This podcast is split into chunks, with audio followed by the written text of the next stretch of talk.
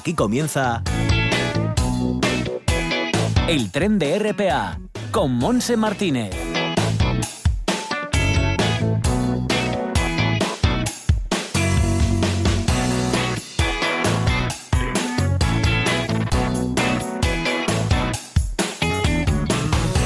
Pues sí, aquí estamos arrancando este viaje radiofónico. También eh, me encuentro con Manolo Luña y Javier Palomo en el apartado técnico que envían sus saludos encargados de llevarnos hasta las 2 en punto de la tarde, de esta primera hora de la tarde de este miércoles día 14 de octubre.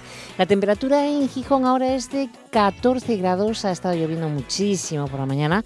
Ahora empezamos a ver un poquito de sol, un rayito de sol, algún claro que otro, pero el día estará así desagradable. La máxima subirá a 16 grados, será la que tenga tengamos en la costa asturiana, a excepción de la zona oriental de Llanes, porque ahí estará más frío todavía con viento del oeste con cierta intensidad. Llanes registrará como mucho 15 grados, igual que en Cangas de Onís, y entrando en el interior más fresquito. En, el, en Alón, 14 de máxima, igual que en el Concejo de Oviedo.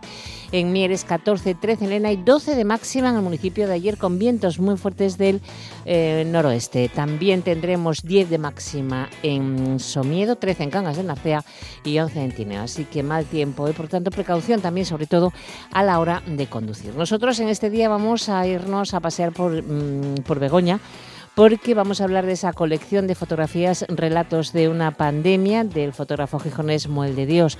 Luego entraremos en el tiempo de solidaridad de Sol de Paz Pachacuti con Javier Arjona en el Espacio al Alba para terminar con la actualidad medioambiental en el vagón vital del presidente de CEPESMA, Luis Lari. Así que ya en marcha.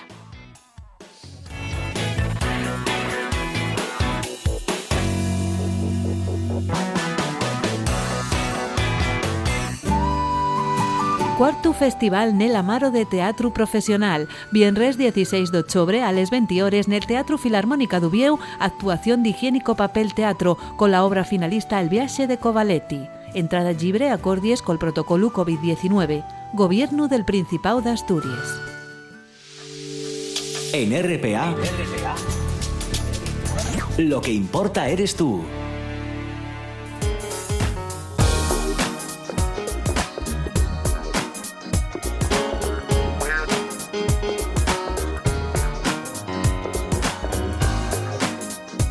Una y diez en este momento de la tarde ya podemos saludar al fotógrafo Muel de Dios eh, que mm, ha dedicado esta colección que tenemos en el Paseo de Begoña fantástica, retratos de una pandemia, pues a los premios Princesa Asturias, en este caso de la Concordia, eh, que se lo llevan los sanitarios españoles. Muel, ¿qué tal? Bienvenido. Muy buenas, Monse, bien hallado. Qué, qué colección, eh, qué bonita. Has vivido la pandemia con una intensidad tremenda, el confinamiento me refiero. Eh, bueno, yo confinamiento la verdad es que no hice más que una semana. Durante esa semana estuve amueblando la cabeza, viendo un poco cómo discurrían las cosas, porque, pero, pero bueno, la sensación, ya lo he dicho varias veces, era que me estaba picando a la puerta de casa el fin del mundo. Y yo tenía la cámara metida dentro de una bolsa y me, me corroía las venas, vamos, así que, que enseguida salí y me me saqué este proyecto, vamos, me, vino a la cabeza, estuve mirando a ver cómo lo podía ejecutar y nada, a la calle a hacer fotos. el mm, confinamiento lo viví desde la zona desconfinada. Exacto. Desde que empezó ese confinamiento, bueno, las noticias, los aplausos, ¿no? También a las 8 de la tarde para el personal sanitario, ahí empezaste a pergeñar ese, ese, ese proyecto y viste que era muy interesante que detrás de los EPIs, de esos tremendos uniformes de protección, eh, había seres humanos ¿no? En definitiva. Pues fue un poco la idea, la idea base, ¿no? Pero yo al final ya sabes que me dedico fundamentalmente al retrato, que es la, disciplina o de las disciplinas que más me gustan dentro de la fotografía. Entonces sí es cierto que a raíz de, esos aplausos que a las 8 de la tarde se empezaron a dedicar primero a sanitarios, luego a policías, luego a, bueno, a toda esta gente que estuvo en primera línea, se me ocurrió que sería buena idea poner, poner cara a esos héroes anónimos. ¿Y cómo has conseguido? Sí, ¿cómo, conseguías que, que, bueno, que aceptaran esa propuesta? Porque claro, tienes que quedar con ellos, tienes que explicarles un poco qué vas a hacer.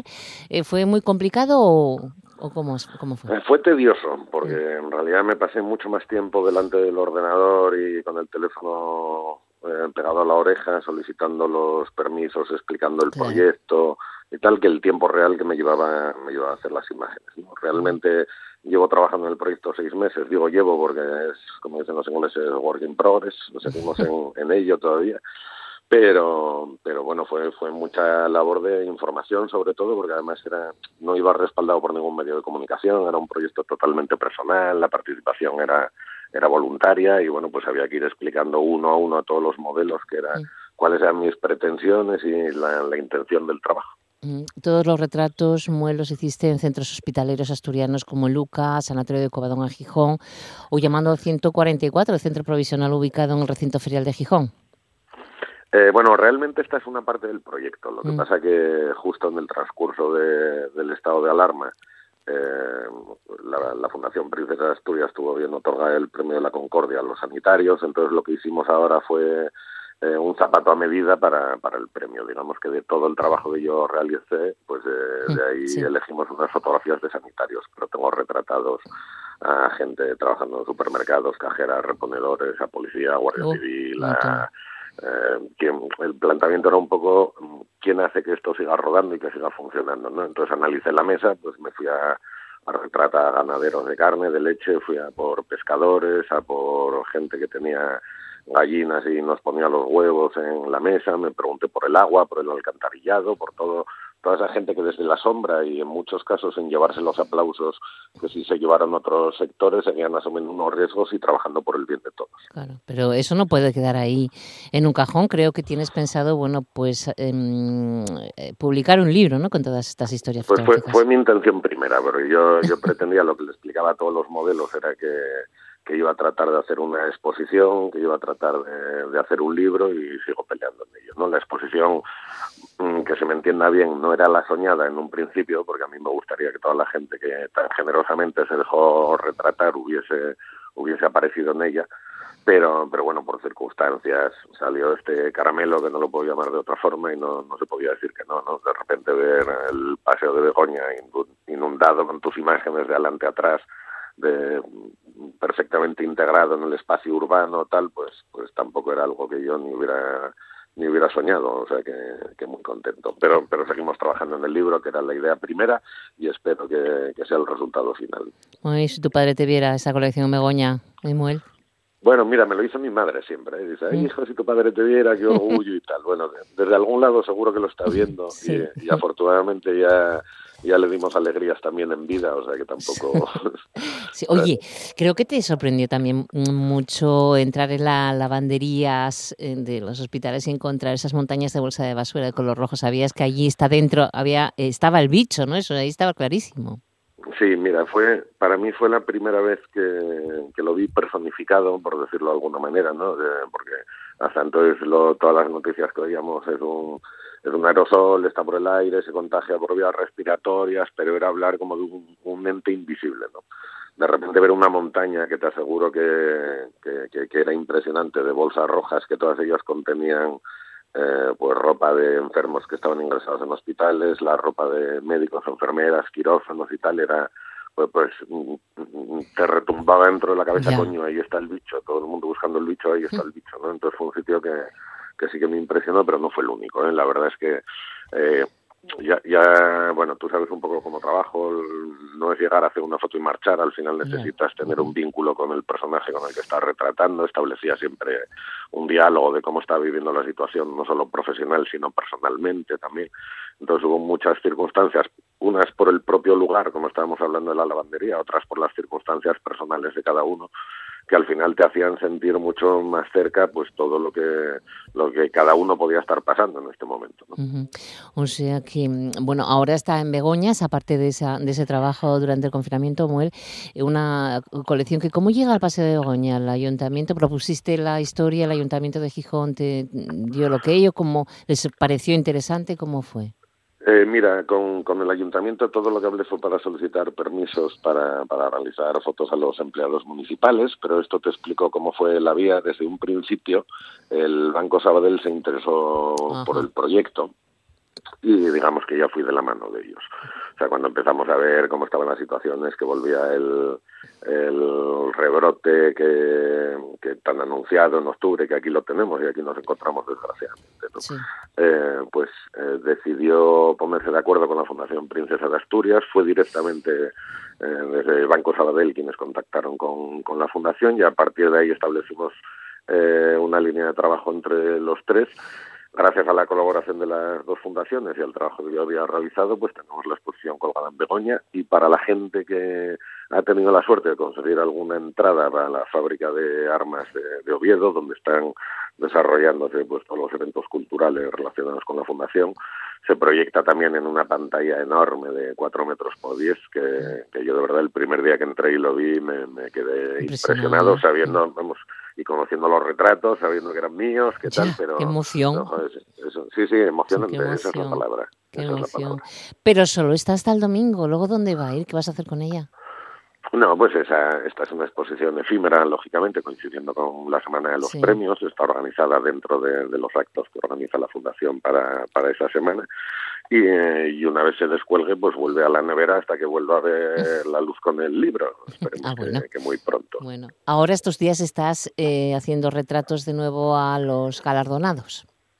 Estoy en, vamos, estoy en modo multifunción, porque, porque ando con otros proyectos que tengo también de la mano, que necesitan su tiempo, estoy escapándome de, bueno, pues ayer fui por primera vez a retratar a, Andrea Morricone, el hijo oh. de, de Ennio, sí, sí bueno, con mascarilla, hoy lo podéis, la podéis ver en la Nueva España, el, retrato, pero bueno, tan, tan excepcional el retrato como la situación que estamos viviendo, y me refiero a excepcional por hacerle un primer plano a alguien con una mascarilla, ¿no? que al final el, el 40% de la imagen te la lleva te la lleva ese elemento. Ya lo sé. Bueno, el caso es que tenemos ese resultado de este trabajo que es emocionante, que podéis ir a verlo al Paseo de Begoña en Gijón.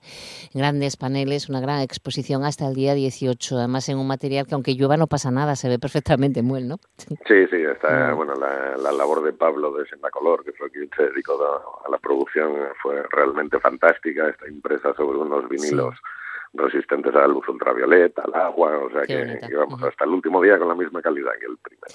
Pues eh, eh, felicitarte, Muel, muchísimas gracias por estar un ratito con nosotros para hablar de esta estupenda colección de fotos en el Paseo de Begoña Gijón. Gracias, un beso muy fuerte. Un placer, como siempre, Monse, gracias a vosotros. En toda Asturias, RPA, la radio autonómica. Hoy tenemos buena tarde con estreno de sección, toda una semana en la que inauguramos tertulias. Esta vez toca la tertulia de poetas con los que hablaremos de actualidad desde el punto de vista de los y las poetas Asturias. También hablaremos de alimentación con Miguel Ángel Urueña y tendremos tiempo para la ciencia, para las historias de amor de ayer y hoy y para el cómic con Manolo González, recomendaciones literarias y muchas cosas más aquí en RPA de 4 a 8. La buena tarde.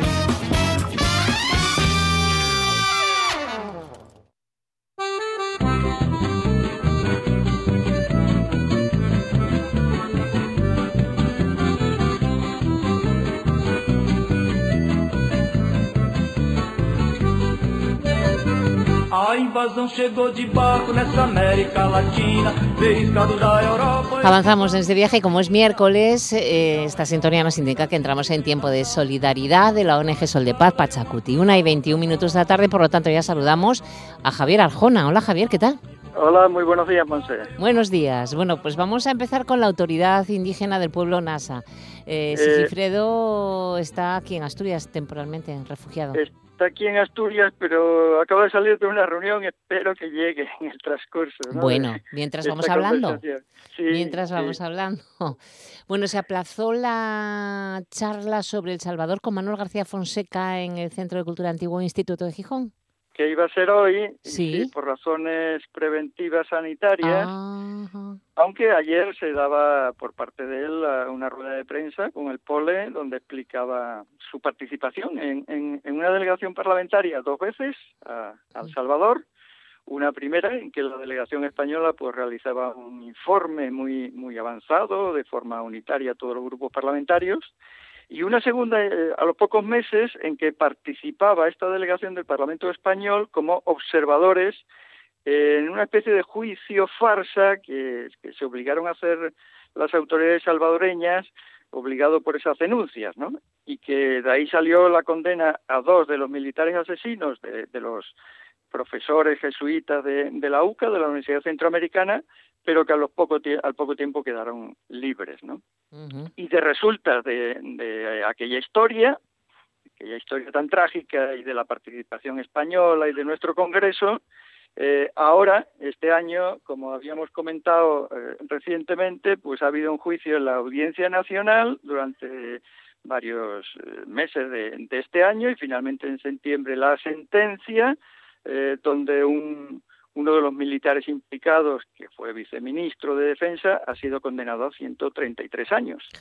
y el POLE pues ha comparado ayer en la rueda de prensa la, la aplicación de la jurisdicción universal en muy pocos casos, ¿no? En, el caso de, nuestro país, uno de ellos fue el de Pinochet y, hace tiempo, ¿no? Implicación eh, del juez Garzón de aquella época y este otro de, los jesuitas de la UCA salvadoreña, es que son hechos relevantes en el cual hay una participación eh, asturiana, a través de, de Manuel García Fonseca, el, el, POLE, en la búsqueda de justicia y verdad ¿no? para aquellos crímenes que ocurrieron en El Salvador.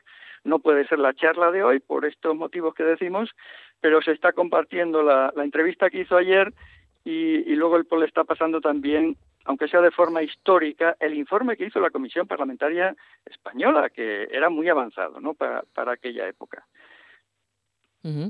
Por cierto, pues José, que acaba de llegar eh, ah, ah sí, bueno, pues, ¿quieres que hable un ratito con él entonces? Sí, si te parece. Sí, sí, sí, yo encantada. Vamos a hablar con él. Sí, él es eh, autoridad ¿no? del pueblo NASA de, Colombia, del departamento del Cauca, y está como las otras cuatro personas en el refugio temporal en Asturias. Te lo paso. Perfecto, perfecto. Vamos a hablar con, con él y vamos a, a, saludarlo ya enseguida. Sigifredo, ¿estás ahí? Hola, ¿qué tal? Bienvenido, muchas gracias. Eh, igualmente, muchas gracias por generarme este espacio. Pues mi nombre es Sigifredo Paví.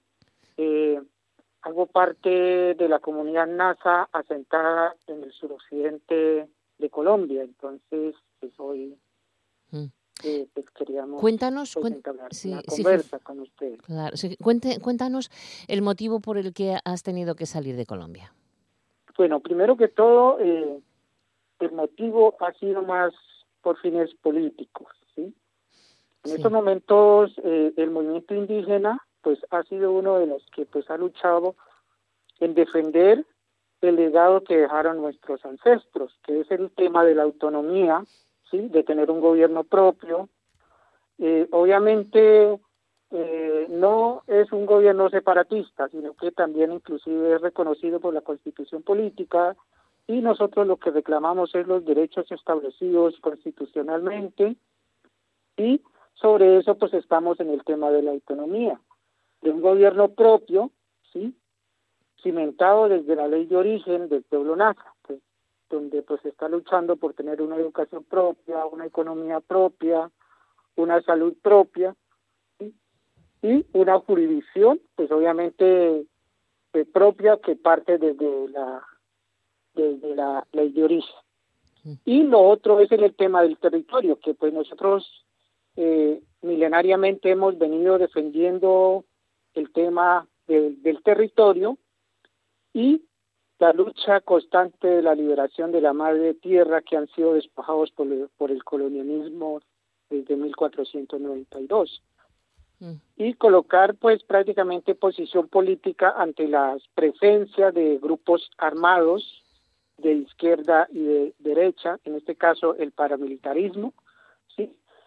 y eh, el narcotráfico. Pues entonces eso ha sido una, un enfrentamiento fuerte y de hecho, pues por esa razón, por colocar posición política, pues inicialmente eh, empieza como la amenaza a la organización, a la organización, perdón, y luego ya individualizan las, las amenazas, pues que ya aparecen nombres inclusive con precios por cada cabeza de cada líder. ¿Sí? Entonces fue bastante tremendo. Y finalmente después de la amenaza pues obviamente fui objeto de atentado directo con armas de alto calibre y explosivos al coche donde pues me había asignado la Unidad Nacional de Protección, que en estos momentos estoy protegido a través de la Unidad Nacional de Protección con dos escoltas, pues es lo que yo pues me puedo mover en el territorio. Y debido a ello pues Estás aquí. Pues me tocó trasladarme para acá. Oye, Sigifredo, ¿cómo sienten en tu comunidad el 12 de octubre? El 12 de octubre. Mm, la fiesta de la eh, hispanidad. En este momento, eh, la comunidad NASA es consciente de, de, que pues no hubo un descubrimiento. Lo que hubo fue un, un es el, el resultado del más grande genocidio el, eh, y el inicio del exterminio físico y cultural del pueblo de los pueblos originarios existentes en ese entonces, ¿sí? Pues donde físicamente eh, iniciaron, como se dice, el, el asesinato y masacre con despojos a nuestros territorios eh, por más de 528 años, porque pues aún todavía nos siguen exterminando, nos siguen asesinando solamente por, por eh, reclamar nuestros derechos colectivos, nuestro derecho al territorio, nuestro derecho a una autonomía, a un gobierno propio. Y culturalmente, pues eh, hemos sido estigmatizados, ¿sí? A la lengua, a las costumbres, ¿sí? Y también hemos sido satanizados a las prácticas y las creencias, valores y principios que pues tenemos como pueblos, ¿sí? Entonces eso ha sido una constante de, del exterminio que pues en estos momentos eh, las políticas, el gobierno y que constantemente han sacado leyes que pues prácticamente son desastrosas para nuestra organización y para nuestro pueblo. Oye, eh, y una última cuestión, Sigifredo. Eh, ¿Qué propuestas hacen los pueblos indígenas a la paz? Bueno, en relación a la paz, nosotros, ¿qué es lo que decimos como pueblos? La paz básicamente inicia desde casa. Si nosotros estamos cada uno en una paz consigo mismo y con los demás seres que, eh, que interactuamos con en, el cosmos, en el ambiente, pues obviamente va a haber paz. Pero físicamente la propuesta siempre ha sido en el tema de la liberación de la madre naturaleza, la madre tierra, ¿sí? la, la, la, la, la redistribución de las tierras, ¿sí? secuestradas mediante la propiedad privada, que eso ha sido una de las luchas constantes que nosotros eh, hemos venido planteándole al gobierno y una verdadera reforma agraria, porque eso es lo que nosotros inclusive ha sido una de las banderas de lucha y combatir en este caso el tema del narcotráfico, ¿sí? Porque pues ha sido uno de los flagelos grandes que tiene Colombia y ¿cómo se combate? Pues el gobierno lo que debe generar es proyectos alternativos y subsidiados, obviamente, porque pues nosotros hasta el momento no tenemos como ese espacio del subsidio a la agricultura. Y también tener otros métodos de uso adecuado a la tierra, porque pues ya prácticamente la tierra está muy contaminada, ¿sí? y también crear líneas de, de acopio y, mercadeo, porque pues eso, es uno de los problemas que hemos tenido, porque pues Colombia ha sido uno de los que ha firmado el Tratado de Libre Comercio, un tratado pues en desventaja, muy desigual, porque pues Colombia la característica que tiene es que la agricultura no es subsidiada. Y lo otro es la línea, eh, la financiación a las pequeñas y medianas industrias de transformación de alimentos, porque nosotros como movimiento indígena, eso es lo que estamos generando en nuestro territorio, es cómo colocarle el valor agregado que nosotros inclusive eh, producimos en nuestro territorio y de hecho tenemos, como se dice, pequeñas industrias que pues estamos tratando de explotar lo que nosotros producimos. Muy bien. Bueno, eh, pues sí, ah, dime, dime, sí, rápidamente ya, Sigfredo, que tengo que acabar Y finalmente, pues un mensaje que les dejo para, para el mundo es que si descontaminamos el planeta, pues nos descontaminamos todos nosotros, porque pues igual como el planeta y nosotros estamos contaminados de muchas, de muchas enfermedades. Pues tienes razón. A ti, eh, Sigifredo, muchísimas gracias. Feliz estancia en Asturias y ahora ya pasamos el teléfono de nuevo con Javier Arjona, que nos quedan dos cuestiones que tratar con, con él. Javier. Bueno, muchas gracias. Muchas gracias, Sigifredo. Sí. Sí, Javier. Bueno, pues continuamos ya con el sábado. También tenemos que anunciar que hay un pasacalles de la coordinadora de ONGs del Principado. Sí, el sábado. El viernes es el día de la soberanía alimentaria aunque las actividades en Asturias, de las que tenemos conocimiento, van a ser la semana siguiente en Cabranes, en Oviedo, así que lo comentaremos, ¿no? Mm. Pero bueno, en todo caso, el 16 va a haber muchas actividades en el mundo, convocadas por la Vía Campesina Internacional en relación a la soberanía alimentaria. Dicen, es tiempo de transformar, ¿no? Desde esa instancia. Bueno, por ejemplo, Bandana Siva va a estar en, en algunos eventos virtuales, esta mujer de, la India o la gente de Anamuri, Chile, de la que alguna vez comentamos aquí en el tren. Y el sábado es el Día Internacional de Lucha contra la Pobreza, casi nada, ¿no? la coordinadora, pues, escenifica, eh, la coordinadora de ONGs, un pasacalles eh, saliendo de Renfe el sábado en protesta por el recorte en, la cooperación de Oviedo, que ha eliminado la convocatoria pública, no ha hecho caso a las demandas de las ONGs, que, incluso intervinieron la semana pasada en el Pleno Municipal, Así es que habrá banderas, habrá imágenes para mostrar los efectos de esta decisión que va en contravía de la lucha contra la pobreza del día, ¿no? Y bueno, han puesto ahí, han elaborado una propia página, una web que se llama oviedonocoopera.org, en el que el lema municipal oficial de Oviedo Coopera pues se le da la vuelta para eh, tener que la situación está nueva, a ver si se le puede dar la vuelta en, el sentido positivo y hay un montón de firmas que ya se están entregando, ¿no? Así es que eh, hay esta cita, esta invitación a que el sábado se acompañe este pasacalle por las calles de Oviedo a las 12 saliendo de Renfe. Mm, muy bien. Y nos queda una última cuestión. El próximo martes se celebra el encuentro de mujeres en la Escuela de Comercio de Xixón el encuentro de mujeres tradicional, ¿no? que por esta fecha siempre hace Pachacuti y esta vez en las circunstancias especiales es el martes y el miércoles. Pero bueno, hablaremos más del martes.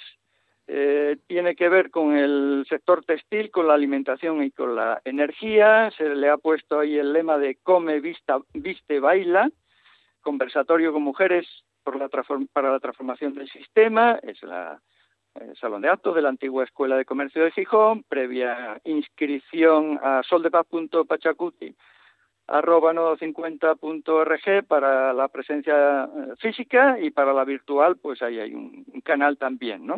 Es, es, mixto, ¿no? En este caso.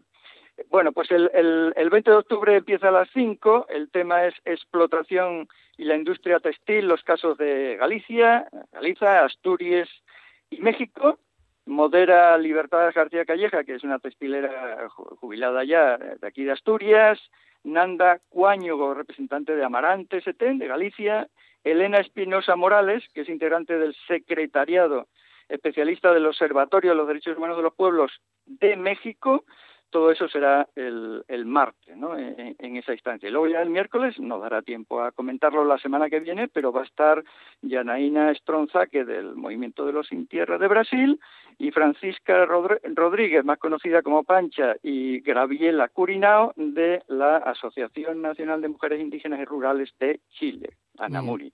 Así es que, bueno, eso va a ser el, al encuentro de mujeres al formato de este año que se juntará con otras actividades. Perfecto. Bueno, pues lo dejamos aquí entonces y siempre eh, recordando también que el Pachacuti nos acompañe, que tengáis muy buena semana, Javier, y hasta el miércoles que viene. Hasta el miércoles que viene, que el Pachacuti nos siga acompañando. Saludos, solidaridades. No digas que no lo sabes. Toda la información juvenil en RPA ponte al loro y no digas que no lo sabes. Una y 36 minutos de la tarde, seguimos, dejamos el espacio solidario al alba para continuar con nuestra agenda de hoy que empieza con la exposición eh, una exposición que se inaugura, deben de estar en este momento en la inauguración a la una de la tarde, la exposición itinerante La Fluvial en el Ridea, en el Palacio Conde Toreno Oviedo, en la Plaza Portland 9, una muestra del proyecto liderado por la Universidad de Oviedo en la que participan otras instituciones académicas y será visitable hasta el último día de este mes de octubre en horario de mañana. Luego tenemos en Gijón un encuentro de poetas en el vestíbulo de la segunda planta de la Escuela de Comercio. Tendremos el encuentro de poetas con Silvia Aguier como invitada. Será a las siete y media de la tarde. En Avilés nos cuentan que habrá cine en el Centro Cultural Baley, bueno, es la comarca de Avilés porque el Baley está en Piedras Blancas, Concejo de Castrillón.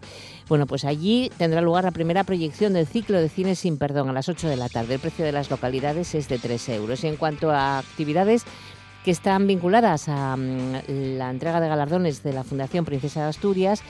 Hay muchos que ya están completos, pero sí puedo deciros que hoy a las 6 de la tarde, por ejemplo, tenemos vacunación de manera gratuita y virtual a través de la página de la Fundación, que se emitirá una mesa redonda en la que Seth Berkeley, Premio Princesa de Asturias de Cooperación Internacional, y Pedro Alonso, director del Programa Mundial de la Malaria de la Organización Mundial de la Salud, que eh, fue Premio Príncipe de Asturias del año 2008, pues harán un repaso sobre la historia y el impacto de la vacuna contra la malaria. La conferencia estará moderada por Maite Arango, presidenta de Ashoka España.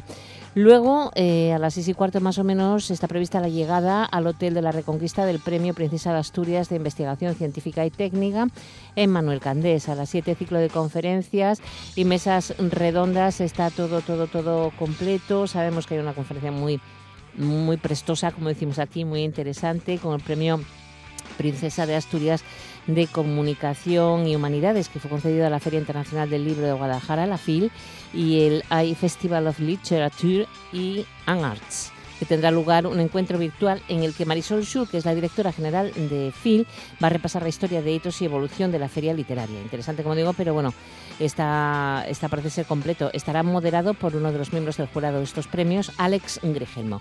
Y una última cuestión también que os queremos anunciar es que eh, la ONG Amnistía Internacional Asturias pone desde hoy hasta más o menos finales de noviembre mm, un crowdfunding para mm, sacar un disco para financiar el próximo proyecto de la Unidad Territorial Asturiana de esta organización. Es la edición y publicación del disco Sigue estando en nuestras manos, no más violencia contra las mujeres en la campaña de recaudación con diversas recompensas para quienes realicen aportaciones. Bueno, pues comienza el 14, como os digo, a través de la plataforma Berkami. Entráis en ella y ya sabéis cómo es esto del crowdfunding. Puedes, bueno, pequeñas aportaciones hasta bastantes aportaciones, lo que quieras, lo que puedas, y siempre habrá una recompensa mayor o menor dependiendo de la inversión que tú hagas en este proyecto de Amnistía Internacional. El disco completa la trilogía iniciada en diciembre de 2004 cuando Amnistía Internacional Asturias publicó Está en nuestras manos y continúa en marzo de 2006 con Está en nuestras manos 2. La edición de estos discos recopilatorios se realiza en el marco de la campaña mundial contra la violencia de género de esta organización defensora de los derechos humanos de ámbito internacional. Estaremos al tanto y os recordaremos esta campaña de crowdfunding para ayudar a Amnistía Internacional. Muy bueno, lo dejamos a las 2 menos 20 de la tarde. Es tiempo, como todos los miércoles, de subirnos a qué? Pues eso, al vagón vital, al vagón vital del presidente de PESMA, Luis Laria. No digas que no lo sabes. Toda la información juvenil en RPA. No pierdas el tren, ponte al loro y luego no digas que no lo sabes. Un espacio que patrocinan las oficinas de Sama del Langreo, San Martín del Rey Aurelio, Laviana, Mieres, Ayer y Lena, con la colaboración del Principado de Asturias. El Vagón Vital, con Luis Laria.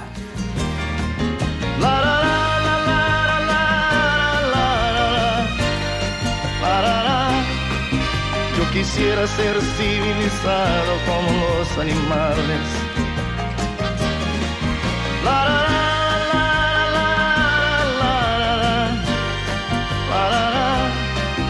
Yo quisiera ser civilizado como los animales. Hola Luis, ¿cómo estás? Hola.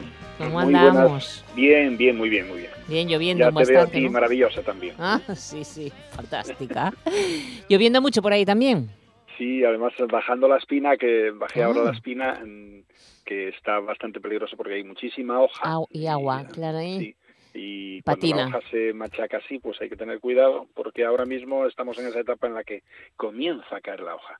Algo también fantástico. Yo creo que es, para mí es una de las estaciones más bonitas, el otoño. y a mí también me gusta muchísimo. Oye, ¿qué tal por Madrid?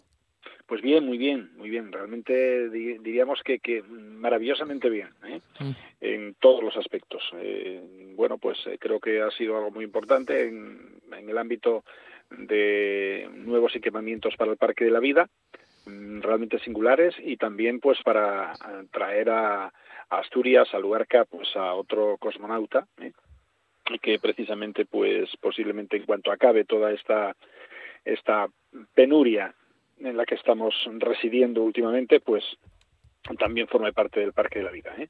Y bueno, pues eh, Airbus eh, se compromete ahora pues a otra otra, otro tema muy interesante que es precisamente de investigación en el Parque de la Vida en cuanto a lo que serían pues equipamientos eh, astronáuticos, materiales de nueva generación que se van a utilizar y que quieren saber pues eh, qué condicionantes pueden existir con el transcurso del tiempo, con la degradación medioambiental, en cuanto a lo que podría ser climatología, etcétera, para saber qué rendimiento después podrían tener en el espacio exterior. Allí no llueve ¿eh? y allí no hace viento y allí pues no hay oxidación, pero sí que hay un peculiar problema que es el que tienen constantemente, que es la radiación solar, que eso es pues un problema muy muy importante que es más degradante para los eh, propios equipos que la propia oxidación que se podría dar en tierra. Por eso se utilizan elementos antioxidantes.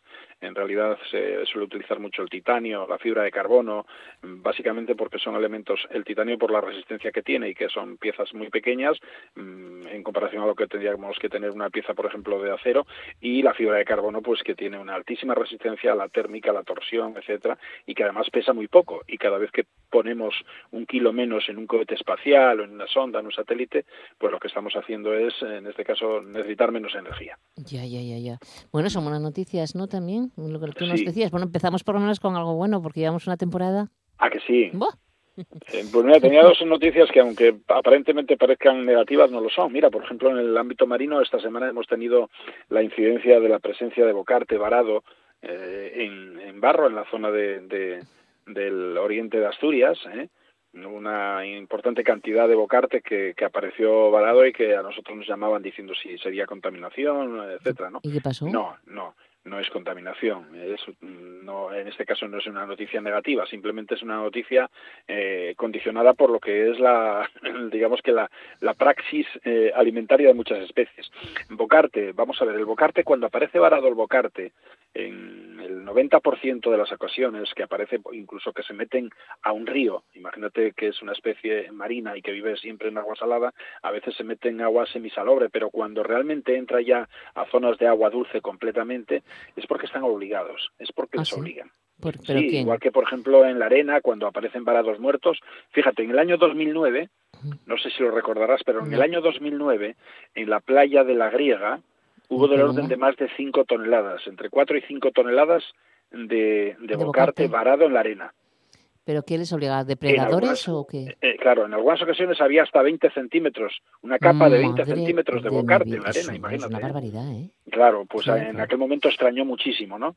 Bueno, eh, nosotros ya teníamos la sospecha de que podría, de quién podría haber sido la o qué era la causa, ¿no? Y lo establecimos ya de forma totalmente directa al día siguiente, pues haciendo observaciones, comprando kilos de caballa y comprando también lubinas. Eh, todas las lubinas y toda la caballa que al día siguiente nosotros compramos precisamente allí en, en Lastres, ocurre que el 100% de la alimentación era todo bocarte.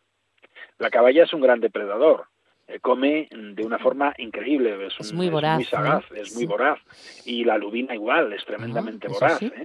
Y además hacen los ataques de forma sistemática y los hacen de forma grupal. O sea, la caballa, imagínate que hay un grupo de caballa, un grupo que pueden ser pues miles, en un momento determinado lo que hacen es ir a por los, mm, las especies más pequeñas. Aquí también es cierto, el pez grande se come al chico. Y aunque una caballa aparentemente pueda medir, pues no sé, 20, 25, 30, 35 centímetros, pequeño, grandes, pero, sí, pero también come peces más pequeños. Sí. Mm, come los peces pequeños que pueden andar por los 12, 8, 10 centímetros o incluso menos, y además eh, come una ingente cantidad. O sea, no, no, no para, no repara en cantidades. Entonces, ¿qué ocurre? Que esas caballas se juntan todas y en un momento determinado atacan a una masa, por ejemplo, de bocarte. Y esa masa de bocarte la acorralan de tal manera que en un momento determinado, si está muy cerca del, de, la superficie de tierra, en este caso una, un, pues una playa, se tiran, claro, a la desesperada, se tiran a la arena. Voy a poner un ejemplo que es muy parecido y que la gente siempre entenderá. ¿eh? eh tú imagínate, eh, esas, esos bocartes, cuando se sienten depredados y acosados por depredadores como puede ser la lubina, la caballa o incluso los delfines, imagínate que hay un grupo de 20 o 30 o 50 o 100 o 200 delfines atacando ese, ese cardumen de bocarte, lo que hacen es tirarse a la desesperada a donde sea. Eh, ¿Qué ocurriría, por ejemplo, y lo vimos con las Torres Gemelas, lo vemos con cantidad de circunstancias cuando hay un incendio a 15 o 12 o 8 pisos de altura? pues que la gente, antes de quemarse, es capaz de tirarse por la ventana. Y de hecho, la gente, mm, ante una situación extrema, sabe que se va a morir, pero prefiere más morir tirándose por la ventana que abrazado, ¿no?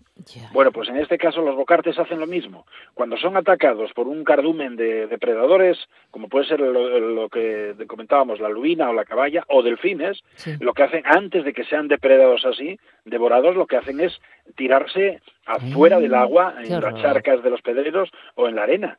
Y ese es el 90% de las causas que están supeditadas a lo que son varamientos de peces, ¿eh? mm. de este tipo de peces. Eh, nosotros hemos constatado en estos últimos 22 años, en total, 20 eh, casos de varamientos en los que en la inmensa mayoría de ellos tenemos la garantía de que fueron depredadores. Puede haber otra circunstancia, ¿no? Puede haber un choque osmótico motivado por alguna razón, que ellos se meten allí sin saber por qué, pero pero el, digamos que el 90% tenemos garantías de que todo eso no es nada más que un fenómeno natural motivado por la depredación de unos a otros. Qué pena da.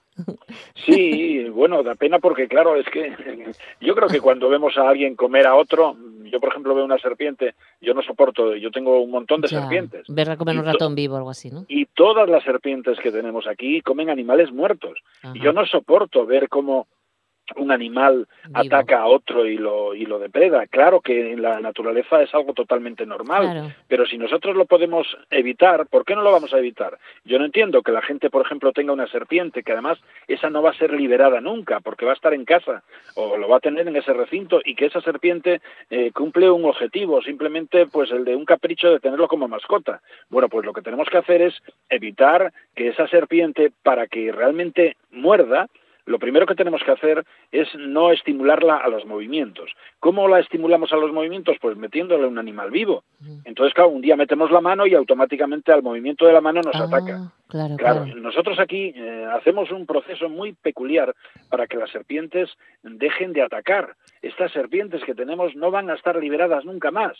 Otra cosa será que tengamos una culebra o una víbora y esa sí que tendríamos que alimentarla de forma totalmente natural para que ella después en el medio viva suelta. Eh, viva como tiene que vivir y no rompa eh, la tradición de, de, su propia alimentación. Pero cuando tenemos serpientes en cautividad lo que tenemos que hacer es en primer lugar ir adaptándolas para que para que coman siempre animales muertos. Evitamos la, el, sacrificio de, esa, esa situación de angustia de ver ahí un animal matando a otros sin y además vamos a hacer que esa serpiente esté más, relajada, más cómoda, que la podamos manejar sin ningún inconveniente, que no ataque y eh, incluso podrían llevar, eh, podríamos llegar a darles, por ejemplo, incluso filete de pollo.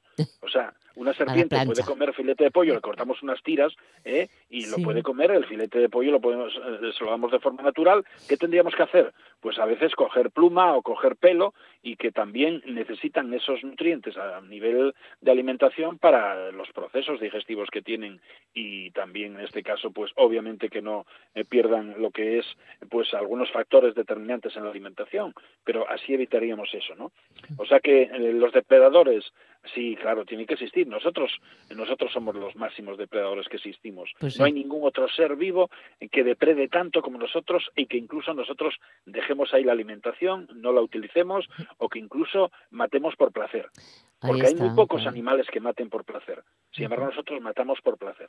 Eso es cierto, sin necesidad, además, la mayoría de las veces a otras especies eh, vivas, ¿no? Bueno, eh, noticia curiosa lo de los bocartes y ya que nos hablas de, no sé si quieres darnos alguna otra noticia buena eh, pero también me gustaría dar un repaso a las serpientes que tienes, ya que lo, que lo estás comentando ahí en el Parque de la Vida, para que sepa la gente que no haya ido nunca allí, que, mm, que puede, bueno, pues estar con ellas y tocarlas y cogerlas. Sí, bueno, desde que comenzamos el problema del COVID eh, hemos mantenido una pauta y una regla que es la de no manejarlas. Ah, no manejarlas e incluso ni, ni, ni, sacarlas nosotros mismos porque ellas se pueden estresar, etcétera, porque están acostumbradas al manejo. Entonces, si sacamos a una serpiente y la manejamos hoy, mañana va a estar eh, estresada porque seguro que quiere salir de nuevo, ¿me entiendes? Entonces, lo que estamos haciendo es que ahora no las estamos eh, manejando cara al público, obviamente, eh, porque esa razón eh, sería pues un problema posiblemente de, de, un contagio, ¿no? Una serpiente que la, la tocan seis o ocho personas, a esa no la podemos desinfectar. Es verdad. Es un animal vivo. Son animales que además no tienen una piel muy adecuada para desinfecciones, etcétera, porque es una piel escamosa y es muy suave, etcétera, pero no podemos desinfectarla. Por lo tanto, lo mejor hemos cortado en que mientras que sigamos con este proceso problemático, no vamos a manejarlas. Aquí tiene serpientes, nosotros hemos tenido aquí serpientes hasta de treinta y tantos kilos de peso. Y las serpientes varían desde una pequeña, por ejemplo, coral eh, californiana que puede medir de unos 30 o 35 centímetros hasta una pitón reticulada que alcanza pues los cuatro metros, cuatro metros y medio. Eh, la pitón reticulada es la más grande de todas las serpientes que existen en el planeta y es la más poderosa. No son venenosas, son constrictoras. Y además es una serpiente bastante arborícora. Todas esas serpientes que son arborícoras tienen una capacidad tremenda de presión, porque están ejercitando muscularmente su cuerpo constantemente subiendo los árboles, etcétera, ¿no?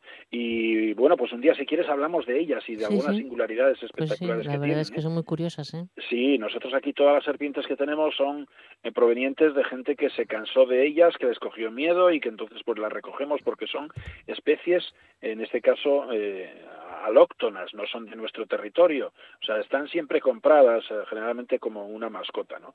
Yo no aconsejo comprar serpientes, no, no aconsejo comprar serpientes porque... Yo no sé cómo las venden, pero bueno. Efectivamente, eh, solamente nos movemos por un estímulo de interés.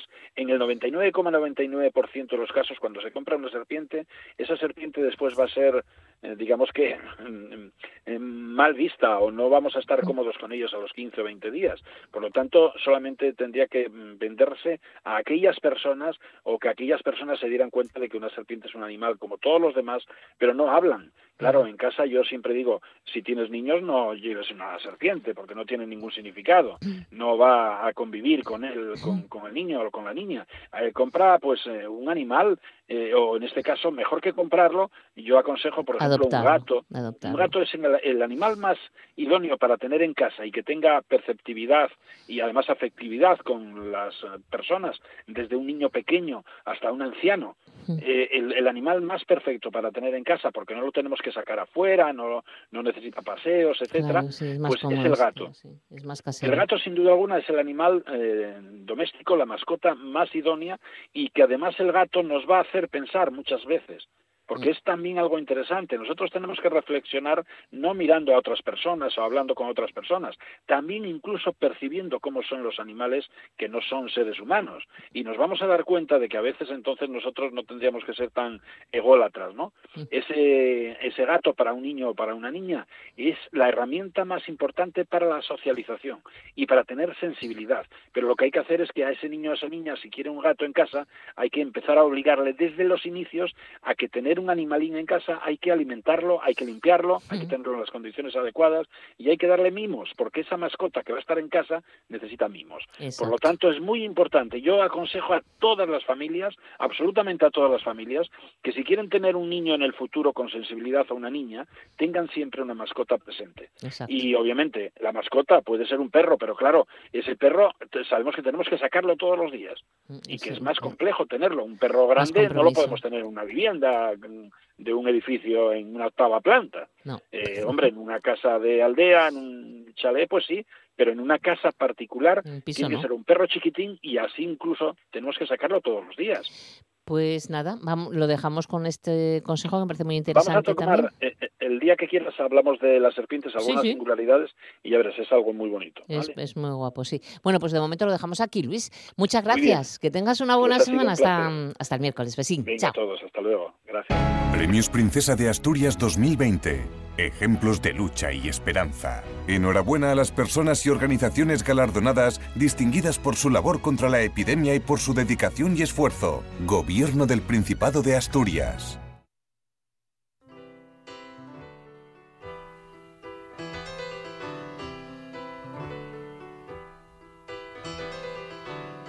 Y nosotros vamos ya acercándonos al final. Vamos a hacerlo recordando este tema, The Year of the Cat, de All Stewart, y con los saludos de Javier Palomo y Manolo Luña en el apartado técnico, también los míos de Monse Martínez. Enseguida las noticias. Ya sabéis que los compañeros informativos de RPA nos van a contar cómo están las cosas, cómo ha ido esta mañana de miércoles día 14 de octubre. Mañana volveremos a salir en el tren de RPA, ¿eh? ya sabéis, después del informativo de la una de la tarde. Así que mucho cuidado a la hora de conducir.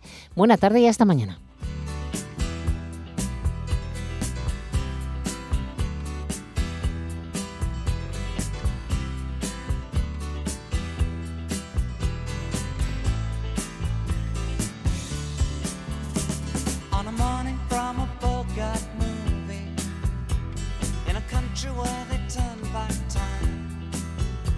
Go strolling through the crowd like Peter Laura contemplating a crime.